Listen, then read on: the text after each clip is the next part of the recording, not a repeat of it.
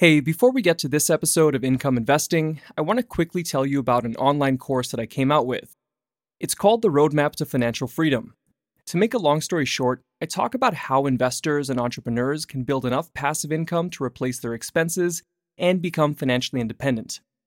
If you listen to my podcasts or read my articles, then you already know how thorough I try to be whenever I put out content.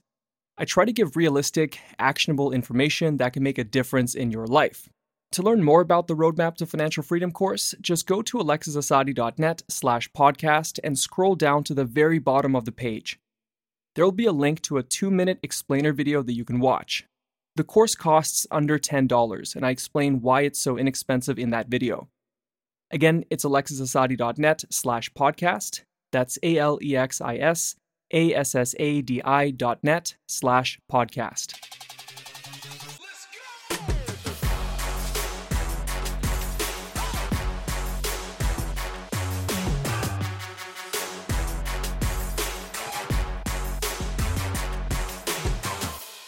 Hey, it's Alexis Assadi, and welcome to episode number 23 of Income Investing, a show that explores different investments that produce income and or dividends.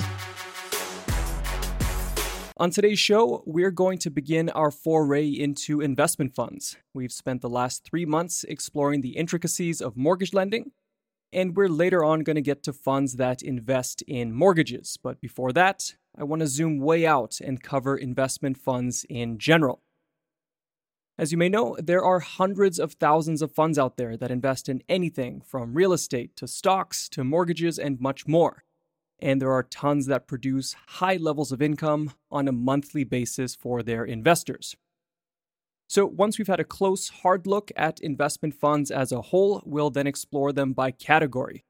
This is going to be a great segment of the podcast because a lot of these funds are open to almost anyone, especially if you're in the US or Canada. You'll be able to take immediate action on much of the material that we're going to discuss.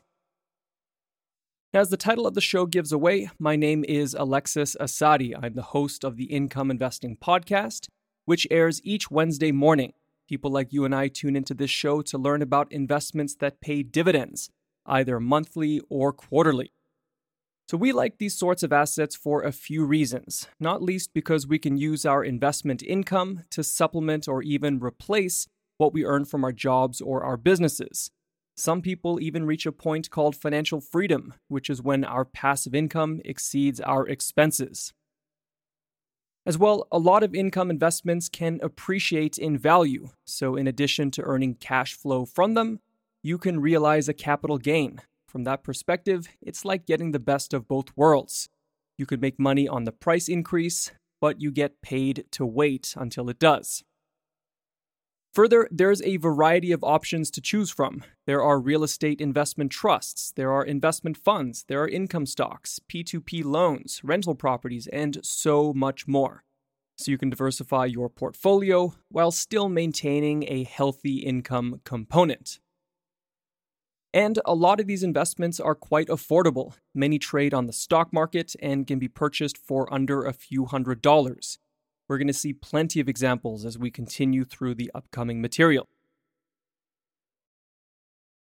All right, so let's do what we always do and address a question from one of our listeners. If you have something that you'd like me to discuss, you can always just let me know at alexisassadi.net slash podcast. And remember, we carve out this section of the show for all topics, so your question doesn't have to be relevant to our current discussion. So today's question comes from Stefan, who's in Schenectady County, New York. He wanted to know if I think cryptocurrencies like Bitcoin will ever replace our current legal tender, or will it always be a fringe investment? Stefan, I think that something like Bitcoin won't ever replace the dollar for a few reasons but I'll focus on just one component its anonymity. As you probably know, cryptocurrency transactions are difficult or even impossible to trace. You could send me Bitcoin, and it's likely that nobody would ever be able to figure it out because there's no paper trail for the transfer. Now, that's a problem for the government, which already takes issue when people make large cash purchases. It wants to know where money is moving so it can deter and prosecute crimes like tax evasion and money laundering and terrorist financing. That's why banks have to report it whenever someone withdraws $10,000 or more in cash. Notwithstanding any positive effects, the widespread adoption of untraceable cryptocurrencies would open the floodgates for financial crimes. It would be impossible to regulate, which I guess is sort of the point of cryptocurrencies. For example, if an employee earns his salary via Bitcoin, how would the government know if he's paying the correct amount in taxes? Or for that matter, how would it even know that he's getting paid? I just can't see a scenario where the government would be okay with not being able to track its flow of funds. And for that reason alone, I doubt that cryptocurrencies as we know them today could ever become legal tender. However, I do think that the underlying blockchain technology of some cryptocurrencies like Bitcoin or Ethereum will become more prevalent. For example, there are a lot of companies like banks that are looking at using it to improve their security features. In fact, it's widely expected that the future of financial services is in blockchain. So that was a great question, Stefan. Thanks for asking it. I'm going to say no, untraceable cryptocurrencies will not become legal tender but their foundational technology will probably change the world forever. Before we get any further, let me just quickly tell you that this episode of Income Investing is sponsored by Pacific Income. Pacific Income provides financing to entrepreneurs and real estate investors who need it to grow. Get the capital you need to build your empire. You can visit us online at pacincome.com. That's P A C income.com. I also did an entire show about Pacific Income just two weeks ago, so you can just go back to episode 21 to hear it. All right, so let's get into today's discussion the world of investment funds. This episode will be introductory. So I'm going to lay out some broad concepts and then we'll chip into them with each episode that follows. So, what is an investment fund? Well, an investment fund is a business that pools money from different investors and then makes investments into other companies with it. The fund's aim is to generate a profit for its shareholders, which will be a function of how much of a return it earned with their capital, minus management fees, minus other expenses. For example, a fund might raise $100 million from 5,000 investors. It then invests their money into the stock market and earns 9% in a year, the fund pays a 2% management fee and incurs another half a percent in expenses, so the investors earn 6.5% on their money. As such, an investment fund can be divided into two main components. First, it raises money from investors. Depending on the structure, each investor will own a number of shares or units in the fund proportionate to how much they invested. And second, the fund then uses that money to invest in securities with the goal of passing on the returns to its owners. Now, this takes us to one of the most important terms that an investor could ever learn, and that term is security.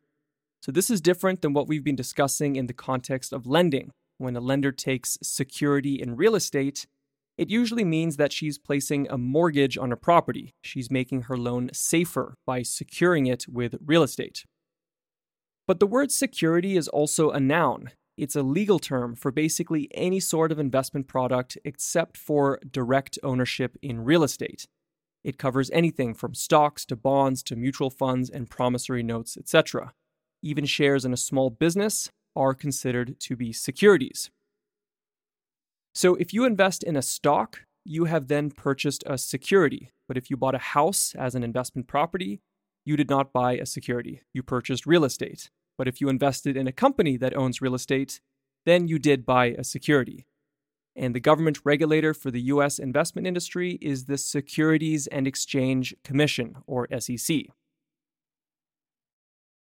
So, unlike a traditional company, investment funds are in the business of raising money from investors and then using it to buy and sell securities in other companies. As we're about to see, these securities can range from blue chip stocks to bonds to currencies to alternative assets, and quite literally anything in between.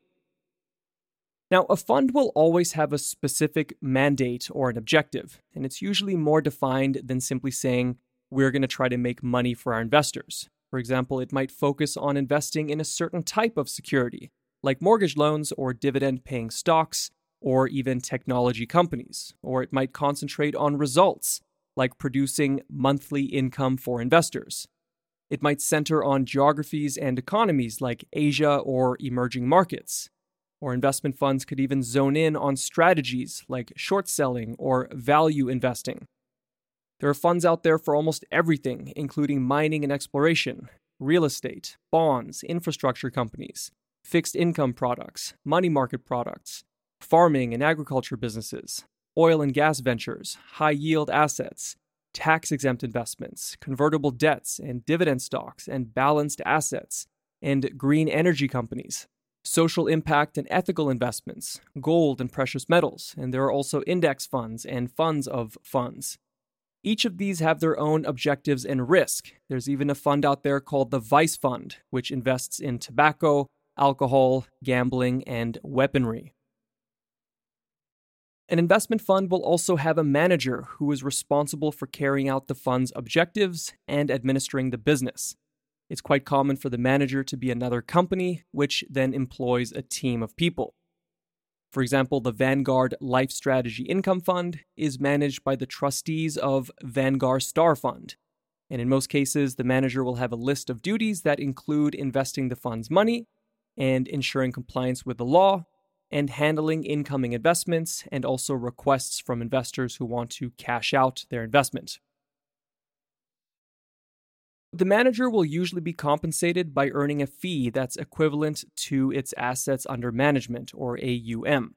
For instance, if it charges a 3% fee per year and it manages a billion dollars, then the manager would earn $30 million a year for its services. It'll often earn bonuses too after reaching certain milestones for its investors.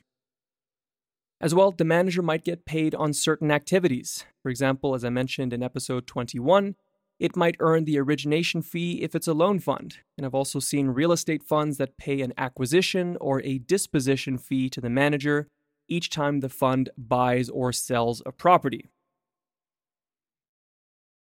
Funds can be attractive investments for various reasons. First, they can give investors exposure to certain markets, industries, strategies, and assets. For instance, if you like the prospect of mortgage lending, but you don't want to do it yourself, you could invest in a fund that buys and sells mortgage loans. Or if you want to invest in the technology space, you might invest in a fund that focuses on tech companies.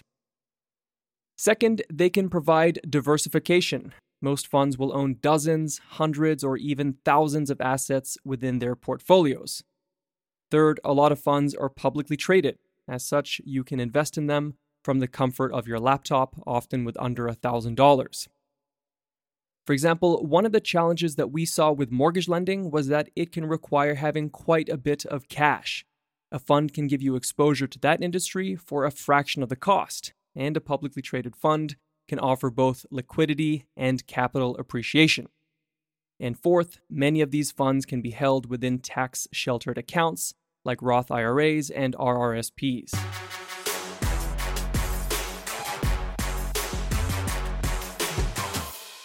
Of course, there are always downsides to any investment. First, you're ultimately trusting a fund manager to make good investment decisions on your behalf, and in most cases, you will have little to no ability to influence her choices. Not only are you banking on her capabilities, but you're also assuming that she's trustworthy and ethical. Now, most funds have independent auditors, so it's not that easy to get away with fraud, but it's still something to be aware of. And if you invest in a private fund with no independent auditor, then the door for theft and noncompliance is a lot bigger. Second, diversity can water down returns. For example, balanced mutual funds, which invest in a combination of stocks and bonds, can yield flat returns for investors if its stocks go up in value while its bonds go down. And third, a portion of your returns will be eliminated by the fund's management fees, and most, if not all, funds charge their fees regardless if investors earned a positive return so you might consider whether you could do it better by yourself. So, you should keep these pros and cons in the back of your mind as we continue through the subject. As I've said before, a lot of it boils down to the individual fund. You can find ones with great managers who charge reasonable fees and have a lengthy track record of doing well for their investors. And there are also funds out there with less than stellar performances. Now, the investment fund industry is an enormous and powerful place. There was an article published last October in City AM titled World's Biggest Fund Managers Control More Money Than the Total Wealth of Europe. The article reported that over $80 trillion was managed by just 500 investment funds. And as of six months ago, the New York fund manager BlackRock had over $6 trillion of assets under management. That's about four times the entire annual GDP of Canada.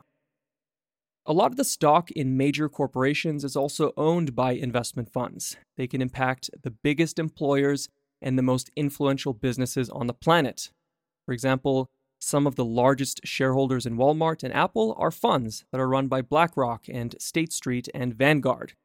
So, not only are funds important to study as an investment opportunity, but they should also be viewed through the lens of global influence.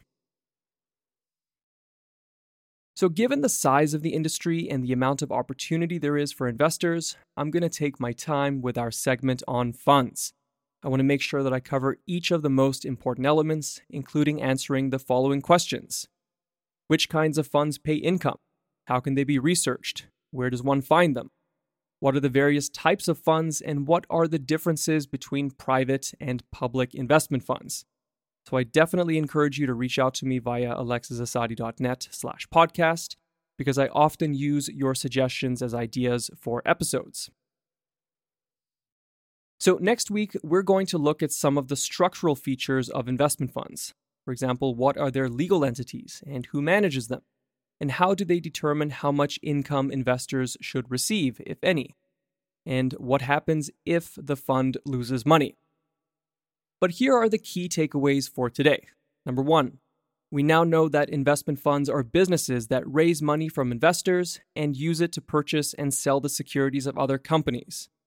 Number two, a security is any sort of investment product that is not direct real estate. It could be a stock or a unit or a bond or a promissory note, etc.